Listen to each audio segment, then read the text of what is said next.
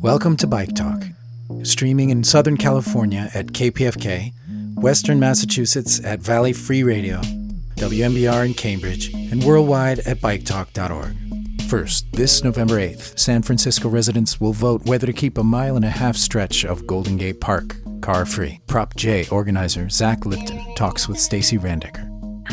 Hi, this is Stacy here in San Francisco talking with Zach Lipton, who is one of our local transportation advocates. How are you? Pretty good. Thanks for having me. All of our friends out in Bike Land are wondering what the heck is this J thing with their SF bike friends? We have a stretch of road called JFK Drive here in Golden Gate Park. It's our largest park in San Francisco. Um, there's this 1.5 mile piece of road that really has been sort of at the center of fights over cars versus people for over a century. Most recently, it was closed down to car traffic and opened up to people at the beginning of the pandemic to create increased space for social distancing and outdoor recreation. There was an extensive, very long process and fight that I was a part of as to whether to keep it permanently in that state. We won that ultimately in April when our um, Board of Supervisors voted to to maintain that road permanently as a car free space.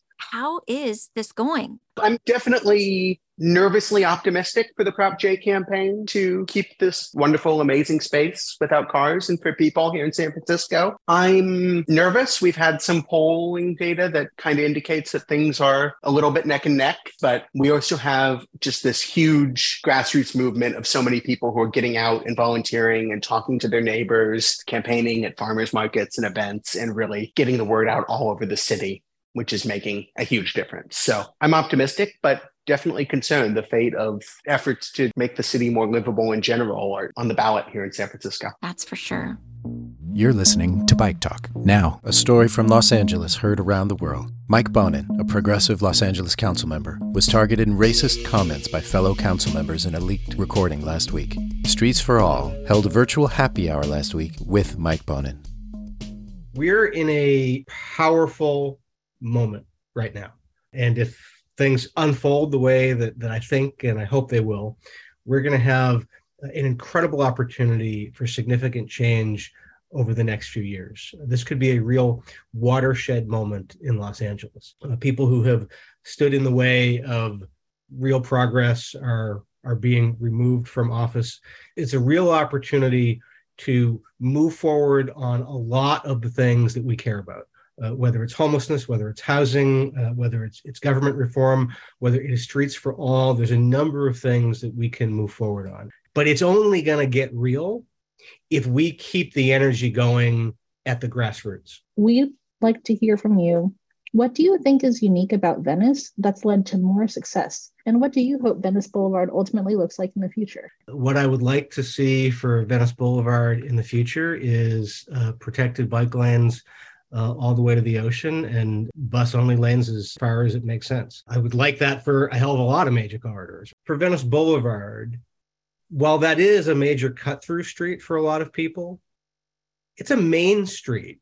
It's a neighborhood street for a lot of people. The message and the vision of making it a small town main street for people in Mar Vista was one that, that, that resonated with people. Right now, it's about a bike lane all the way to the beach. I think that actually has an ability to capture the imagination of even more people and get them on board with it.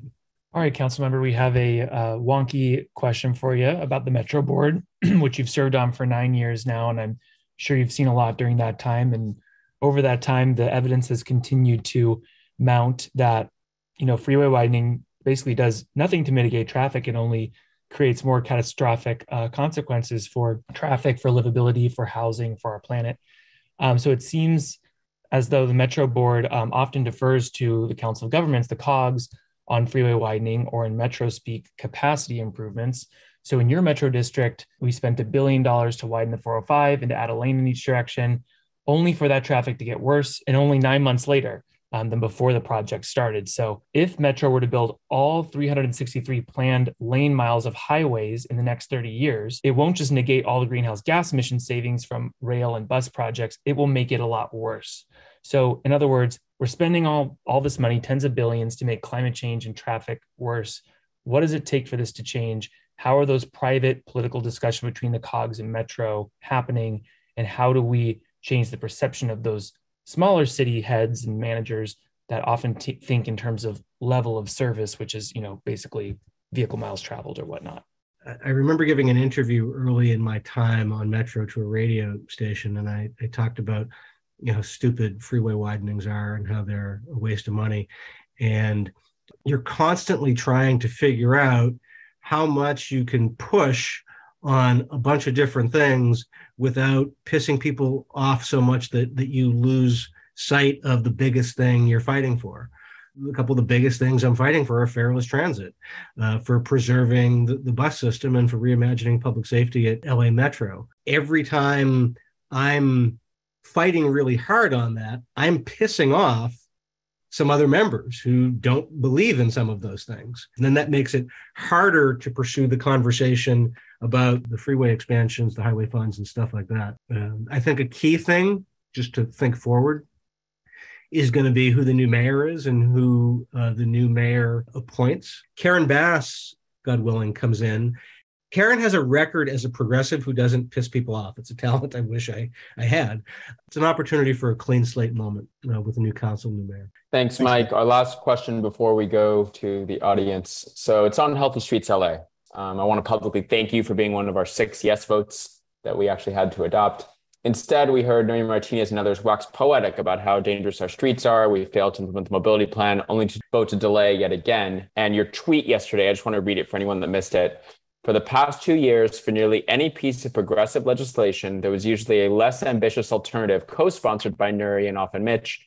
And for nearly every debate, Nury, Gill, and Kevin attacked progressive organizers doing the real work. That's that was your tweet. If you could wave a wand what reforms would you propose for city council? Would it be charter reform, council expansion, a stronger mayor system? I know we saw a lot of those motions yesterday at council, but wanted to give you a chance to blue sky with us. Well, if I had a magic wand, I'd go back in time and and make it so that Nury had never been council president. Um, that would have been my, my, my first magic wand moment. And, and what's particularly infuriating about the safe streets issue is we knew there was a difference between what Nury wanted. And I think Nury had legit issues that she needed addressed about equity. Uh, but I didn't think they were incompatible with the ballot proposition. A, a, little hard to assess if there's an opportunity to to try to do anything with that uh, before I'm gone in 55 days. My suspicion is that it can be brought back with a, a lot of gusto with uh, the new council. Can we just get a revote on a lot of stuff that Nury did?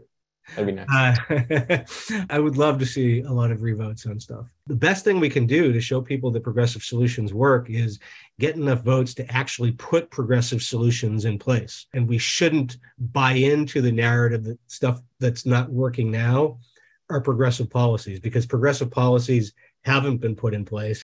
Uh, they've been roadblocked and stymied and, and undercut and, and, and half measured for a long time. We're at a moment of incredible change in Los Angeles, and uh, the biggest way to make sure it happens is you.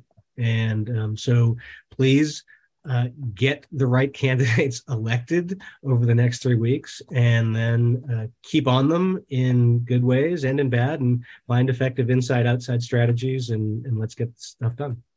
And thank you very much for the, the kind words tonight and for the, the love and the friendship. I'm very grateful. You're still listening to Bike Talk. Now we have Michael Schneider, founder of Streets for All, to talk more about Mike Bonin and Healthy Streets Los Angeles. How are you doing, Michael? I'm good. How are you? I'm good too. You just hosted Mike Bonin, LA City Council member, who is leaving. He wasn't termed out, was he? He wasn't termed out, but he decided not to run for reelection. So he is leaving on December 12th. And he had a lot of ups and downs.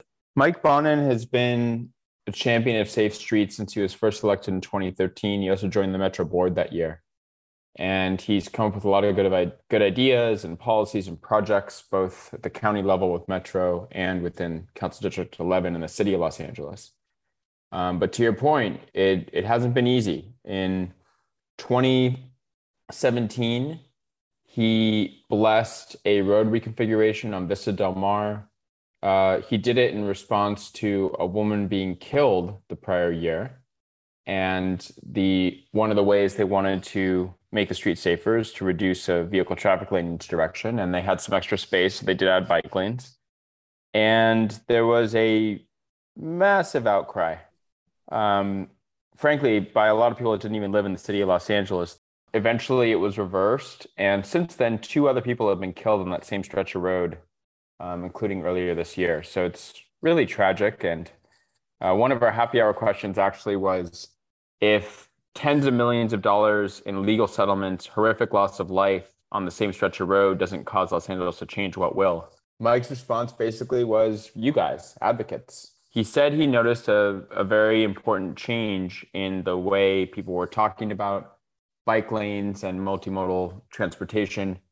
And he did credit uh, Healthy Streets LA, us, and, and many other groups that have worked on this issue with changing the conversation. So I think the glass is half full. I think even though we're losing Mike, which I wish he was uh, getting reelected or running for reelection, um, I think that the tenor in Los Angeles and the momentum in Los Angeles is real. They wanted to recall him because he put in very short stretches of safe street infrastructure. Uh, yeah, think about it as a sense of entitlement in Los Angeles, but uh, people were so uh, angry that something was quote unquote being taken away from them uh, without their permission that that definitely uh, at least the one in 2017 was primarily driven by uh, road safety changes. I think the one last year was driven by a number of factors. All right. W- would you say that there's something about safe or complete streets or multimodal streets that is, I would have thought it would be politically neutral, that everybody would want that for like their, for their kids. But is that a progressive thing?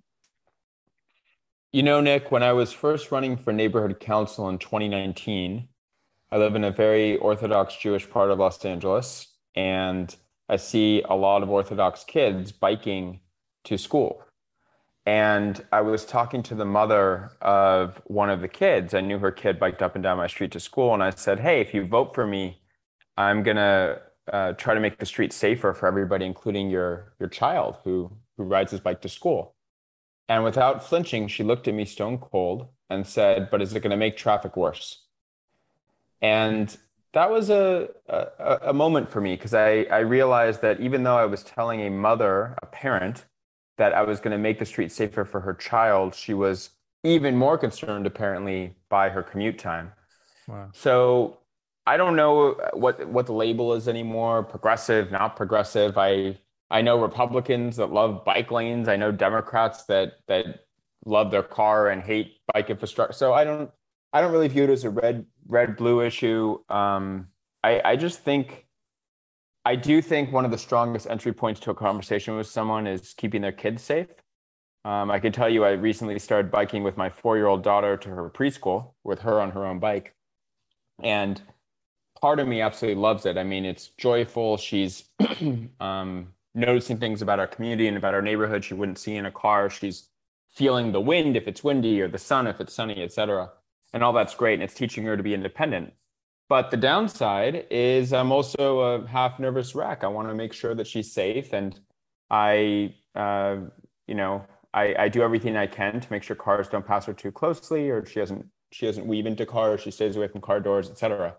But that's just ridiculous. I mean, we shouldn't live in a city where uh, the choice is a child has to be ensconced in an SUV driven to school, or some bold parents like myself, there's not many of us, um, are willing to deal with the risk and, and try to protect their child while still giving their child the gift of biking to school. So it's got to change. And speaking of it's got to change, you and Streets for All, the organization that you founded, made a ballot measure, Healthy Streets LA, that went before the city council. And was it what was the vote against that?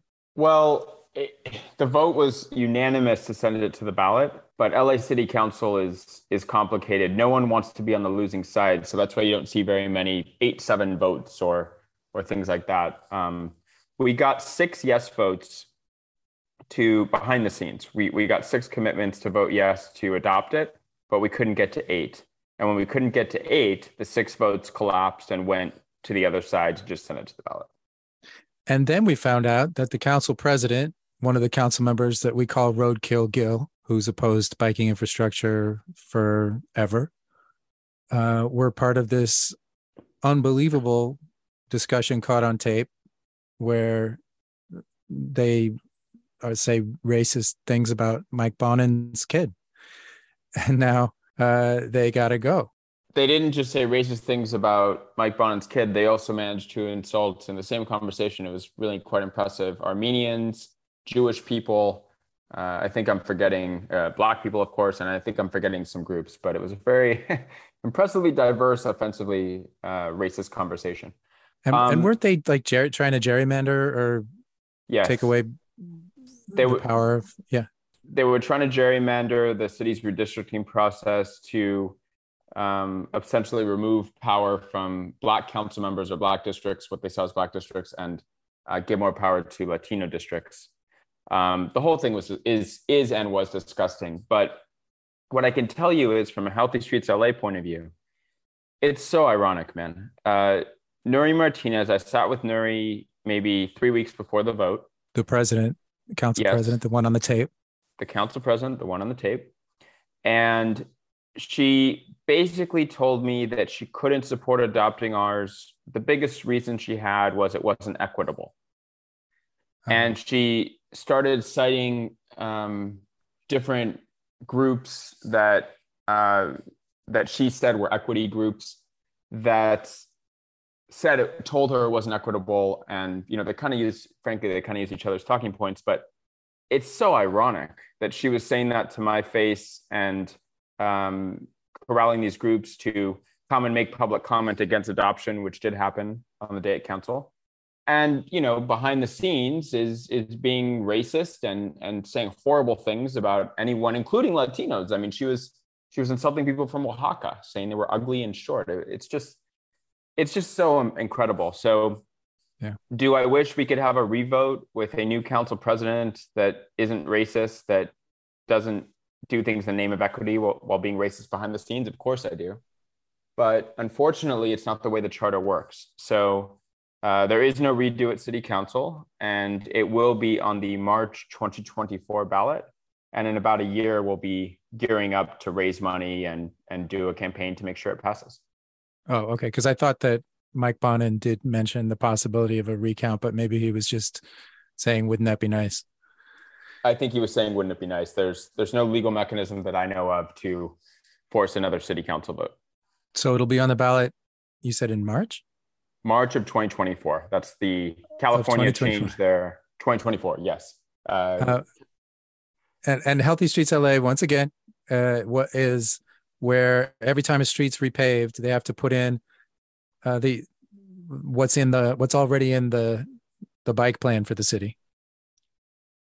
That's right. The, LA the mobility has, plan. LA has a mobility plan 2035 full of thousands of miles of bike lanes, bus lanes, and other improvements. They've done 3% in seven years. It's basically been ignored and collected dust. So once Healthy Streets LA passes, the city will not legally be allowed to repave a corridor that has mobility plan treatment without implementing the mobility plan itself. It should result in thousands of miles of bike lanes and hundreds of miles of bus lanes across Los Angeles relatively quickly. It's just amazing that some of the people in this tape were some of the big obstructors of the yeah you know plan. i will say um, kevin de leon was a supporter of it um, and it's it's just it's tragic. I I spent time with him before the vote, after the vote. I I never heard anything like that was on the tape, but it's just so sad to me that um, you know even it doesn't matter if you support bike lanes or not. If you're if you if you make or participate in a racist conversation, you shouldn't be in office. Um, and uh, Gil Cedillo uh, was never there wasn't a chance in hell he was going to support this. Like you said, roadkill Gil um, thankfully, he's out regardless of what happens, and Eunisses should be much better for Council District 1. How did this happen that Eunisses is coming in? You know, she ran a great campaign. Uh, some of the same people that were behind Nithya uh, were working with her in her campaign. Nithya and, Raman, CD, CD4. Correct. Yes. And um, to put it in perspective, Nithya's win in 2020 was the first time an incumbent had lost, I believe, in 17 years in Los Angeles. Now, in less than two years, it's only a year and a half from Nithya's win, Gil gets defeated by Eunisses Hernandez. So honestly, the most meaningful thing that LA has ever done uh, started at the state level, where the state, through the Voting Rights Act, uh, basically mandated all the cities align their elections with state and federal elections. And so the turnout is not only much higher, but much more progressive. Hmm. And honestly, these incumbents that used to win, uh, depending on the district, you know, I, th- I think of a guy like Paul Koretz. Uh, Paul Koretz probably had a thousand names in his Rolodex. And he's like, as long as I get these thousand people on board, I'll win election or reelection. That doesn't work anymore. Um, the turnout is much more diverse, much younger, much more progressive. And I don't think, I think there's going to be a wholesale cleaning over the next few years of, of city council because younger people, more progressive people are coming up and they're winning. It's exciting. I know you said that it doesn't matter what your politics are when it comes to supporting safe streets or bike lanes, but I still kind of think that young progressive people are going to be friendlier to non-car active transportation. Absolutely. I mean, I, I think just by the virtue of being young, I think people might be more open-minded and, and open to different forms of transportation. Uh, progressive certainly helps. You know, Hugo Soto Martinez, who's running against Mitch O'Farrell in Council District 13 right now, and I think has a very good chance of winning. And if that happens, that would be the third incumbent that's lost in 19 years. Hmm. Um, but but again, all of the, those losses would have been in the last year and a half or two years. Really impressive. Um, he it's not a prop. He has a bicycle hanging on his wall um, when he does zooms, and he he did a TikTok the other day of him biking around CD13 and looking at the conditions. Um, he's the real deal. Um, Nithya actually rides a bike, and, and when she opened the Riverside Drive bike lane, she had her son with her who was riding his own bike. Um, it, it's just, I, I almost think it's it's sounds so simple, but it is this simple. If we elect people that actually have lived experiences on our streets and have been vulnerable road users, uh, pedestrians, of course, we're all pedestrians at some point, but actually ridden a bike, you're going to have this natural built-in empathy that you really can't easily create unless somebody is so philosophical and they see the connection between bikes and transportation and climate change and therefore they they're behind it uh, the most powerful politician will be an advocate in office because they actually have that lived experience. Yeah. All right. Well, thank you, Michael. And I guess we have to wait until 2024 for Healthy Streets LA. I can't believe it, but we do have to wait till 2024, but it's March of 2024. We're already in October of 2022. So it's only a year and a half. I know that may sound like a long time right now, but uh, the campaign will start in just about a year and uh, it'll be here before you know it. All right. Streets for All, Michael Schneider. And who's your next happy hour guest? Our next happy hour guest is going to be Ara Najarian, who is the new uh, chair of Metro. Um, and that will be 5 p.m. on Wednesday, November 9th. We'll look out for it. Thanks for all you do. Glad to be on Bike Talk. You're still listening to Bike Talk. Now we go to the oceanside suburban community of Winthrop in greater Boston, Massachusetts, where Julia Wallerce is being targeted for her bike lane advocacy. Massachusetts Bicycle Coalition Executive Director Galen Mook has the interview. Julia, welcome to Bike Talk. Thank you for calling in on Thank your you. walk on Revere Beach. How's life in uh, the Bike Winthrop world? Life in Bike Winthrop is actually exciting. We're getting ready for our fifth annual Halloween bike parade and fun ride. Gets bigger every year. It's a great just community event, bringing together people from all around the community, especially families. And um, we're super excited for that uh, this coming Saturday. And also the Greenway extension is is uh, underway. So feeling hopeful on all of those things, thanks to our ongoing partnership with Mass Bike. yeah. Yeah. So for folks just tuning in, uh, we have Julia Prang-Wallerce here. Um, she's part of Bike Winthrop and also part of kind of the ITDP Institute for Transportation Development Policy, like bigger picture stuff too. Yeah, um, I'm also on the board of Livable like, Streets, uh, on the board chair of Livable Streets Alliance. Of course, yes, all yeah. the that you wear. Um, How many hats? Um, well, good. But um, for those of you who might be dialing in across the country and don't know anything about Winthrop, um, Julia, can you talk a little bit about kind of like geography of your tiny little neck of a peninsula that you're? Uh, yeah.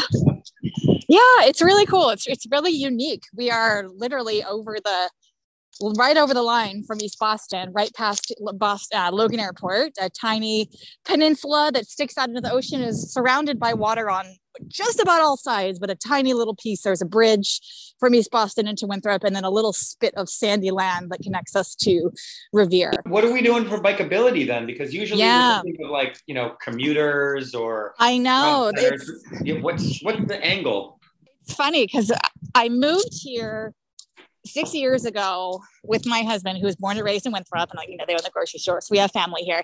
But we moved from Somerville, where I had been living for a long time, and you know biking anywhere and everywhere. And in Somerville, there's a million people biking, and there's tons of great bike infrastructure. And I came to Winthrop, and there's zero bike infrastructure, but I actually felt safer biking around Winthrop for the for the sole reason of there just weren't that many cars. Hmm. Now that that depends on the time of day and it depends on the street. There's a couple of streets like Revere Street, which is the only street that actually goes right through Winthrop. Um, so I would avoid those streets. But no street has more than one lane in each direction. Most of the streets, if you know where to ride, have almost nobody driving on them, especially in the middle of the day. Um, we have a very high senior population. Our like average age is in the high 50s. Um, so there's a lot of people that don't leave at all and and of course they're pedestrians mostly people who don't drive. But yeah i, I felt safer just because i would often be the only one on the street. But there was no bike culture. The commute so to speak the 713 and 712 bus function mostly as a, as a circulator shuttle around town. They follow the same route as the trains used to depending where you live in winthrop like where i live which is really close to the beginning right when you cross the bridge on Isle marsh it's a straight shot biking. It's really uncomfortable the street's very wide, it's high speed. Then you cross over the Boston line, and literally the second you cross the line, there's a bike lane. yeah, and it's it's a lovely bike path. Those in, in the Boston area, it goes to the beach, it goes through the neighborhoods, it kind of parallels a transit line. It's it's Yeah, wonderful. It, there's a choke point where it's just very narrow old New England streets. You know, park on either side. There's a bike lane on one side. It's very uncomfortable. I usually take a side street, but then you pop out onto the main street, uh, Saratoga, and there's actually a buffered bike lane on either Yeah. side, even across the bridge.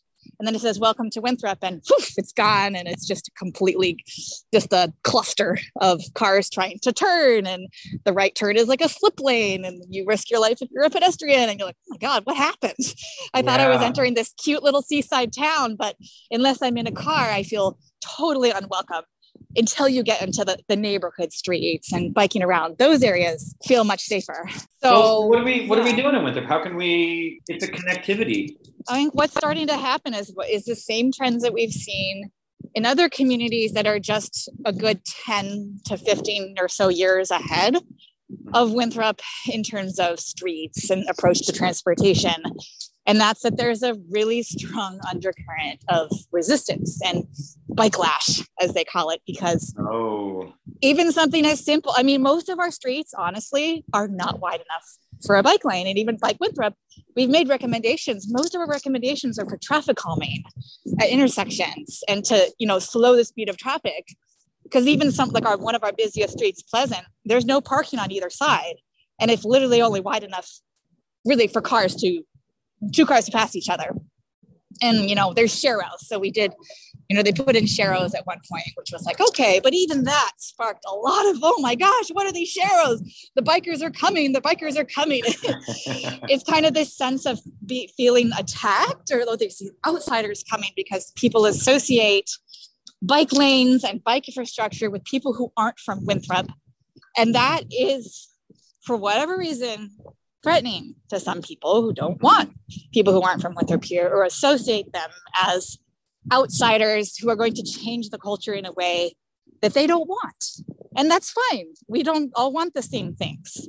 But they're kind of lumping in this, this stereotype of who a cyclist is and who a bike lane or a bike parking or a sharrow, who it's for, and pegging that as not someone we want here. Mm. We don't want that here. That's not us. That's not who we are. And and it becomes a culture war.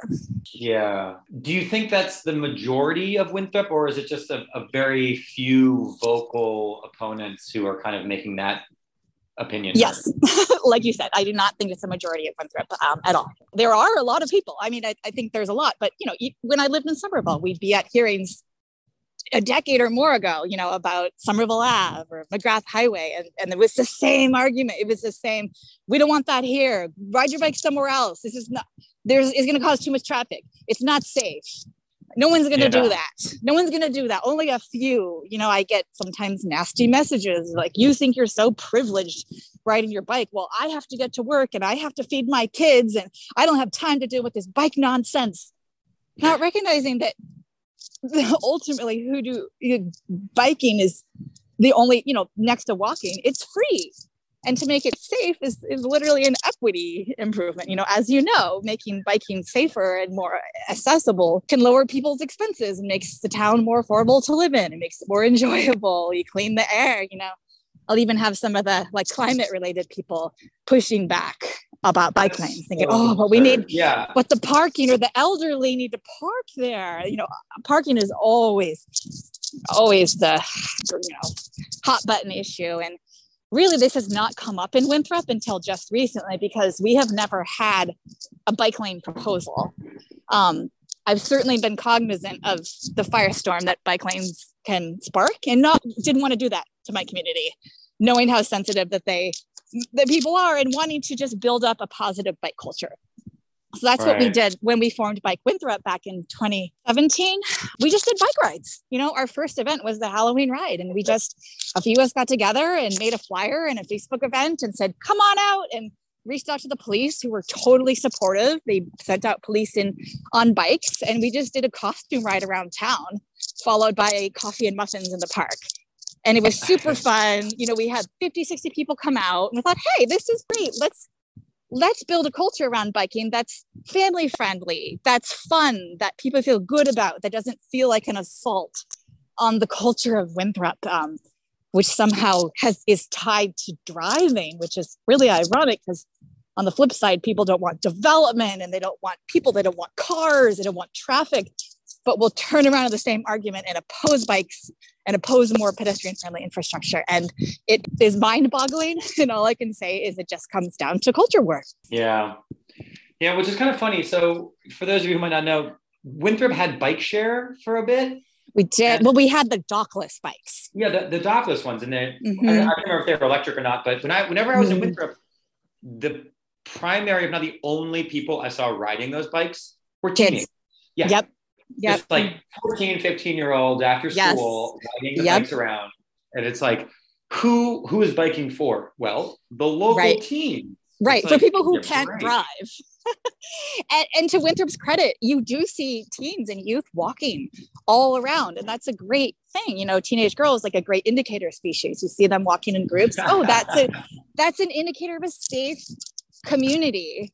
And if that was my teenage girl, like I want her to be safe. Or even, you know, I have an eight year old and she wants to walk home now from like the library and from school. And the town's so small, but what if she wanted to bike? I'm fine with her walking. I'm not fine with her biking. I love it. How can we elevate that message then? And and I don't know if you need the help, but I'm just curious as to what your strategy might be to get over the, the bike lash because honestly, it's like if these people were to just open their eyes, the opponents were just open their eyes and look around. It's like, yeah. oh yeah, this is literally for our kids. It's for us. We need to brand it and so that people see themselves yeah. in in bike culture and see, you know, this this started because we have a um, a major federal project through the state that's redesigning our major thoroughfare, really our only like major road that goes through the town six million dollars major overhaul so needed new you know signals sidewalks trees pipes sewers all of that but because it's using complete streets funding through the state it has to have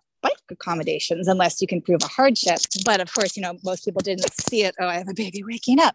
I, until they you know saw this stripe what is, is that a bike lane? Like what? We don't have bike lanes here. And kind of a sense of um, urgency like it's happening. It's coming. You know we have suffolk downs this major redevelopment. Thousands yeah. of new residents will be living right across the marsh. And there's a sense of um, infringement and like the town is at risk and uh, biking is lumped in with that so they see this bike lane and thought oh no it's here it must be because of people like xyz fill in the name that's usually mine because people know I came here from California. I'm from California originally. You know, I came from Somerville. I started Bike Winthrop. So it must be her, that one person. And people mm. like her. And if we get the bike lane, we're going to get more people like Julia Wallerce. And do we want that? No, ah, resist. and this is, this is a very vocal minority. And there's one particular individual that, that has been after me in the steps for years on so many issues, but bikes really trigger him. And he took to social media, you know, asking people to follow me and starting this whole thread and using my a picture of my baby who you hear. Oh no, that is Oh, that's awful. Yeah, and that really crossed the line uh, for me. And thought, my God, you're that upset that you're going to involve someone's infant son. because oh, uh, he was wearing a onesie that a onesie that said streets are for babies you know which was a gift from livable streets when i had him and you know streets are for people streets are for everyone why not babies but anyway yeah if we just need we need we need support and resources to pivot the conversation around around who is biking for, who are streets for, so that, that you know our decision makers don't fall victim to these false arguments that it's going to make the street unsafe. Yep. You know, there's going to be more accidents. That's the biggest thing. Or you know, narrowing the road is more unsafe, or more people are going to bike and then they're all going to get hit by cars. And you know, we just have to kind of plow through that and connect to arguments like cleaner air and kids walking to school and you know your kid and your you and you don't have to wear spandex. It's just average people getting from point a to point b.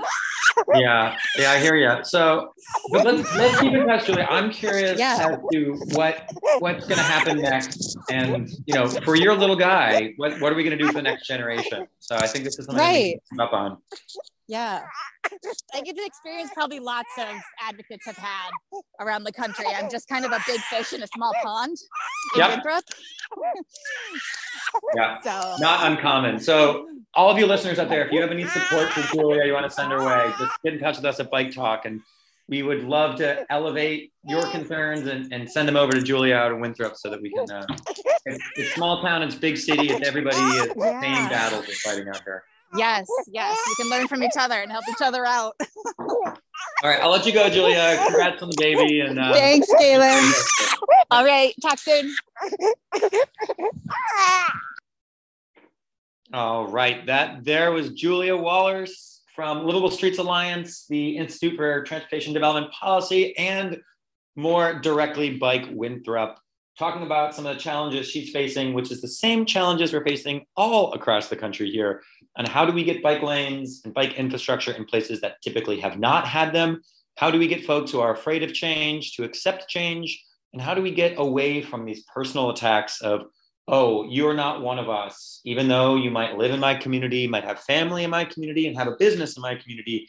Where do we get away from that otherization? I don't know if we ever got to any solutions with Julia before we had to go. So if you've got any tips for her, please do share it with us on Bike Talk. And uh, yeah, we'll be checking in with Julia and what else is going on in Winthrop and around the country here. This is Bike Talk. Finally, we have Joshua Popple, Executive Director of the Village Bicycle Project, a nonprofit with the mission of getting used bikes to low income farmers, students, and healthcare workers in West Africa. Taylor Nichols has the interview. Hello, everybody, and welcome to Bike Talk. My name is Taylor Nichols, and I'm here today with a special guest from the Village Bicycle Project, Joshua Popple. Joshua, tell us what the Village Bicycle Project is. The Village Bicycle Project is a nonprofit that's been around since 1999 with the mission of getting donated used bicycles into the hands of low income rural farmers and students and healthcare workers in West Africa. Wow. How did you pick West Africa of all the places in the world that need help? I'm just curious.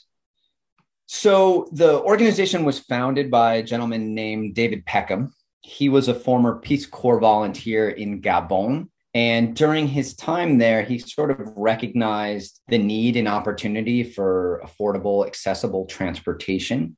And so, after Dave had finished his two year stint with the Peace Corps, he started looking for opportunities of where he could start a program like this.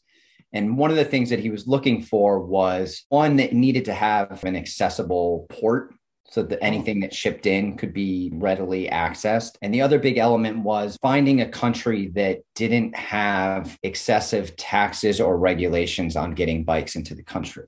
How about corruption? Has there been much of having to deal with that or not? I don't think you can avoid it in a lot of Africa. I don't think that we've dealt with anything that was really off the charts. Anytime you're shipping into some of the ports that we work with, there's always the potential for a little bit of graft. But personally, from my perspective, I find the shipping industry in general, not that it's corrupt per se, but extremely difficult to work with in the sense that you have no recourse with them as a consumer. Right, of course. Yeah, it's take it or leave it, right?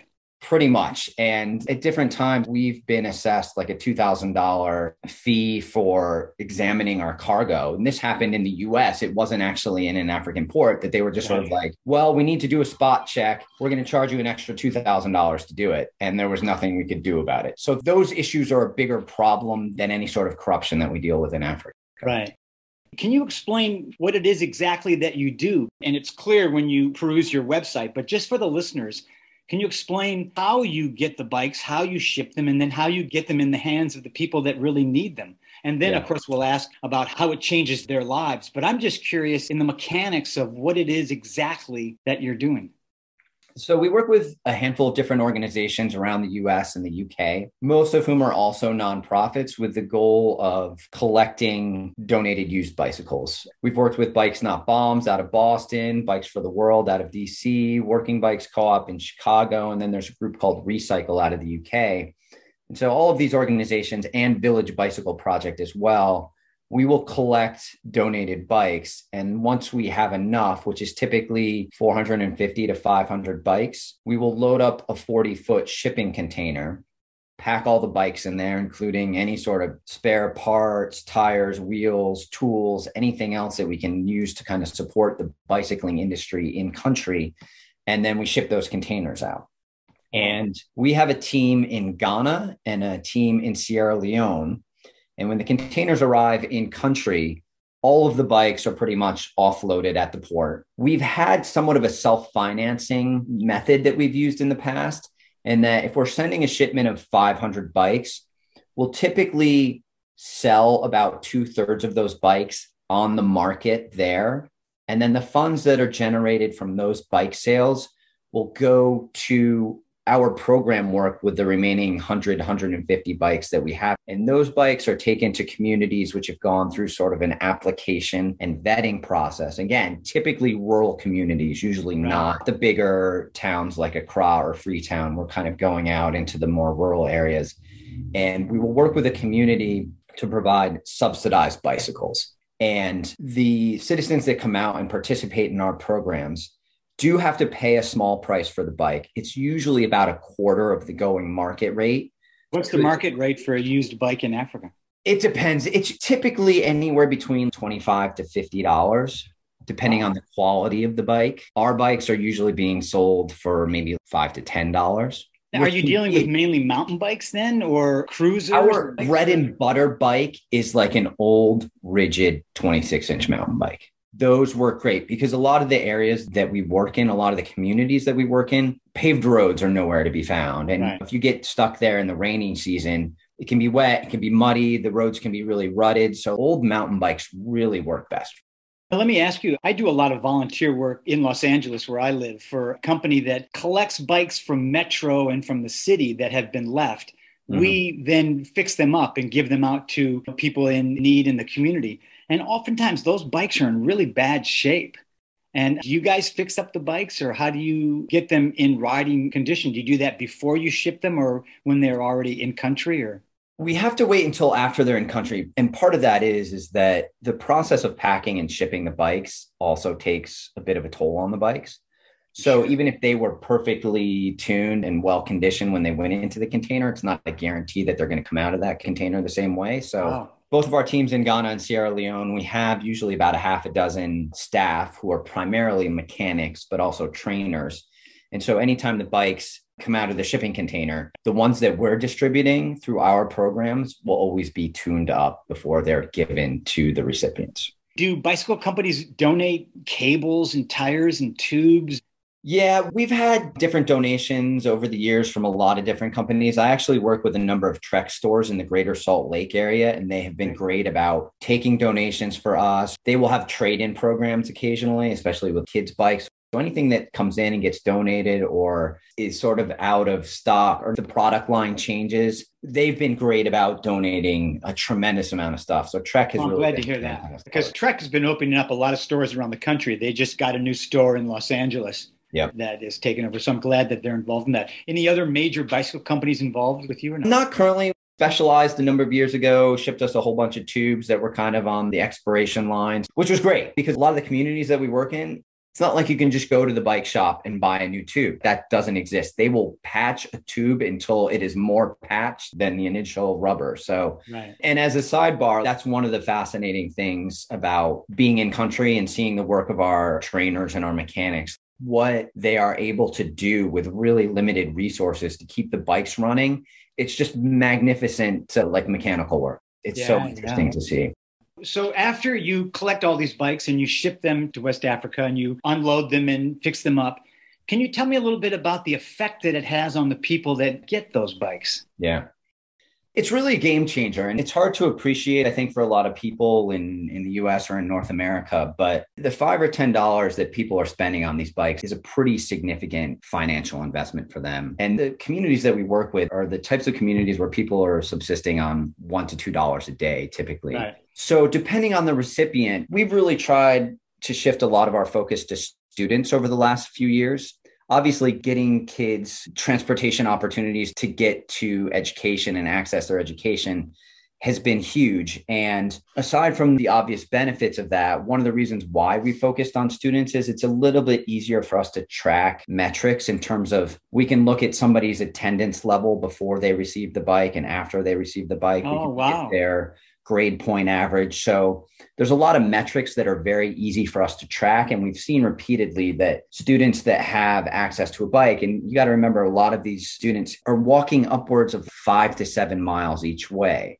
So their walking time to school could be an hour and a half.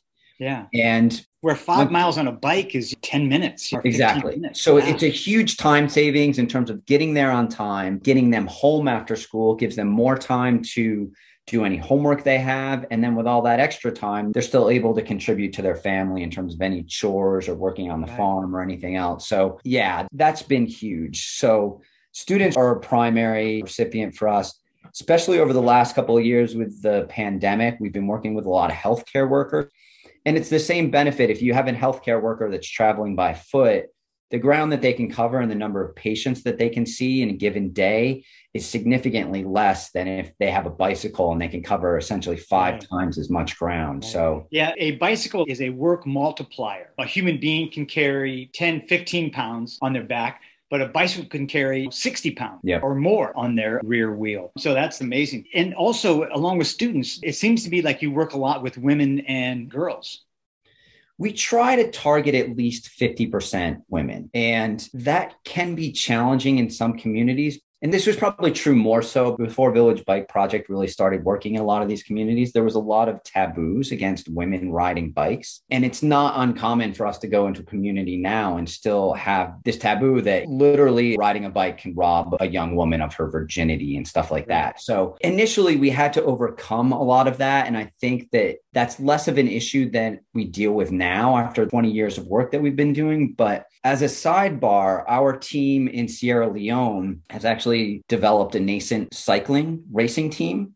Oh, wow. And it's a split between men and women. And the fact that there are women racers in Sierra Leone that are now potentially competing internationally, it's another one of those things that, although it may not be directly part of the Bike Project mission, it has completely changed the cultural acceptance of bikes in the local area. I bet. And do they ride under the banner of VBP or what? It's called the Lunsar Cycling Team. Lunsar is the town where our team is based out of, which is about an hour and a half outside of Freetown, the capital city. But it's a tremendous cycling community. And having watched that grow over the years that I've been involved with Village Bike Project, it's been amazing to see. Yeah.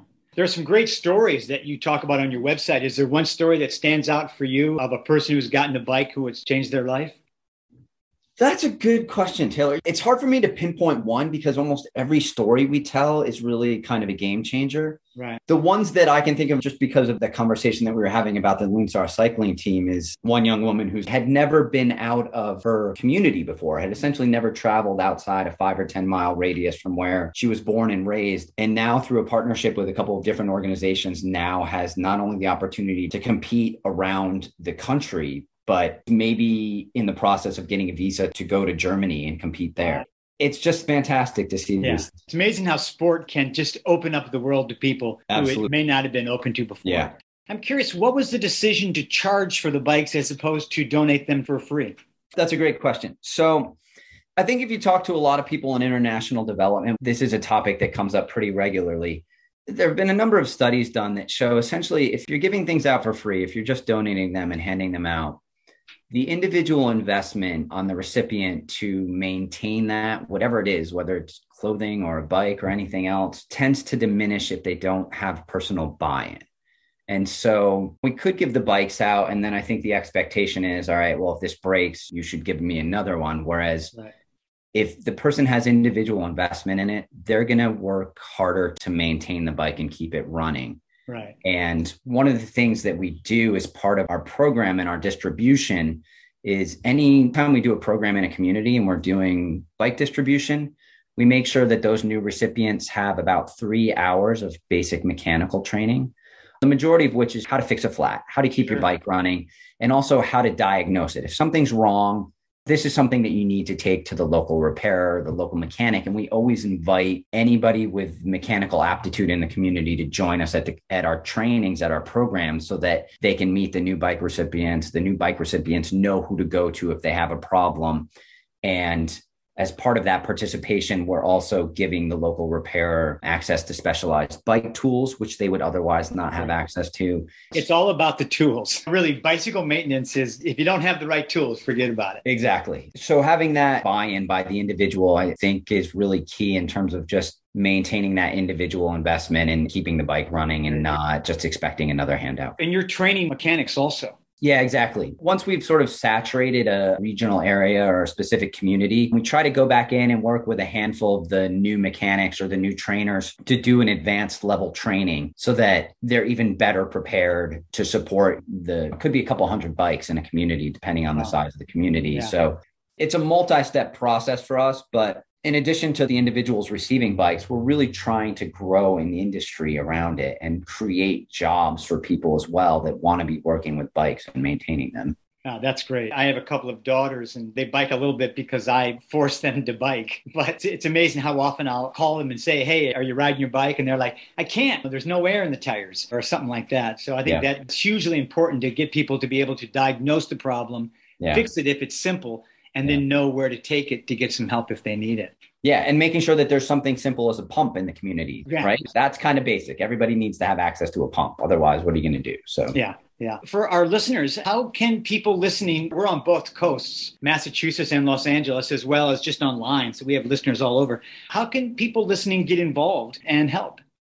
The best thing to do is just to take a look at our website, villagebicycleproject.org. That has links to a lot of different things, a lot of different storylines that we do. There is a portal there if anybody wants to donate. Certainly, the money that goes into this is something that is kind of a key factor, particularly over the last couple of years with shipping rates and everything in the shipping industry and being chaotic. It's, it gets harder and harder every year for us to deliver the bikes that we do. But Right. the website is really the best place if you want more information, if you want to make a donation, or if you have questions and just want to reach out and communicate with us, that's really the place to go. You're a 501c3. So if someone donates money to you, it's a tax write off for them. Correct. Yep. And how about a tax write off for a bike? We can do that too. The tricky thing, depending on where you are, is usually a lot of times when people reach out to us in terms of making a donation, we need to find a local partner, which we have all over the country. But occasionally we'll get people that'll hear about us and be like, hey, I've got a bike. I'm actually going to ship it out to you with a whole bunch of spare parts.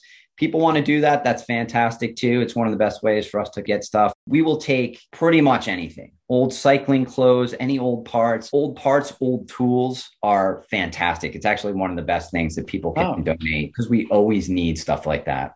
So I just want to clarify really quick. If somebody has old parts or clothes or tools or even old bikes, they would ship it to you in Seattle or Salt Lake City. But yeah, it may not be the best way. It depends. If we have a local partner, the easiest thing to do is to give it to them. But occasionally we have people that are be like, I've got this box of tools. Can I ship it out to you? And I'm like, absolutely. We'd love to. Can you name some of your local partners just so I have an idea and so the listeners have an idea of who it might be? Bikes for the World is out of DC. They actually cover a pretty big metro area there. Working Bikes Co op in Chicago, we've worked with. Occasionally, we work with Mike's Bikes out of California. I think they're in Northern California. Yeah, I've heard of them. They're not in Southern California where I am, but I have heard of them. Yeah. Yeah, I think they're pretty prominent in the Bay Area. Worked with Bikes Not Bombs out of Boston in the past, although they've sort of minimized their international programs. So those are generally the key partners that we work with. But we also have folks that reach out every once in a while. We'll get somebody who's really ambitious. I love what you're doing. I want to start a program locally, and they will put the time and effort into gathering the bikes and putting together a shipment. It's a tremendous labor of love to do that, but you know, it's been successful in the past. So we're always happy to have new partners. And of course, people can always donate money directly to you. Absolutely. Okay, and that's a tax write off. Is there anything that I missed, Joshua, that you want to talk about about Village Bicycle Project? Just the last aspect of our programming, which we sort of talked on in terms of making sure women have access, is we also do a learn to ride program as part of our Oh. teaching. And we find that in a lot of communities, the local women, especially the younger women, have never had a chance to actually ride a bike. So if we're going to be going into a community and it's pretty obvious that most of the women are still very new to biking, we'll go in a week in advance and send our trainers in and do just this week long course, giving women the opportunity to ride the bikes. And what we find happens with those is that some of the women that become the early learners then become the teachers and they wind up teaching the whole community. And it's another one of those great things to see, just like the women supporting women in this essentially new endeavor for them. Yeah. Well, I think it's an amazing program. And again, the website is villagebicycleproject.org. There's a lot of information and pictures and stories there. I have often thought it's a model of a program that would work for the unhoused population in a city like Los Angeles, where it would help them get to services, help them get to work, maybe even help them earn some money. Yeah. And I thank you for the work that you're doing. Can you quickly give us how to reach you, how to contact you, any Instagram or We have Facebook and Instagram accounts. Again, the best place to access them is just uh, the links on the website, just to kind of keep people streamlined in that one focus. And then there's access information there in terms of reaching out to me or having any questions. Always happy to talk to folks if anybody has any questions about our programming or wants to get more involved. Yeah, just start at the Great. website. Have you been to Africa? Have you been there to see the fruits of your labor? Yeah, absolutely. Multiple times. It's been a couple of years just because of the pandemic, but I've been there, I think, four times Oh. over the first few years that I was working with the organization, and we'll be heading back in March. That's great. Well, Joshua Papel, thank you so much for your time and for all the work you've done with the Village Bicycle Project. And thanks for being on Bike Talk. Thanks, Taylor. Always happy to chat. Appreciate it. That was Bike Talk. Check us out at biketalk.org and get in touch. Support us if you like our work. We post every week, so check back next Tuesday. Have a good week. Push on a pedal, push on a pedal, get your heart started. Push on a pedal, push it down and up again. Push on a pedal, push on a pedal, get your heart started. Push on a pedal, push it down and up again. Get on your bike, sit on the seat, push your feet on the pedals, ride it all around, ride it all around. Get on your bike, sit on the seat, put your feet on the pedals, and ride it all around, ride it all around.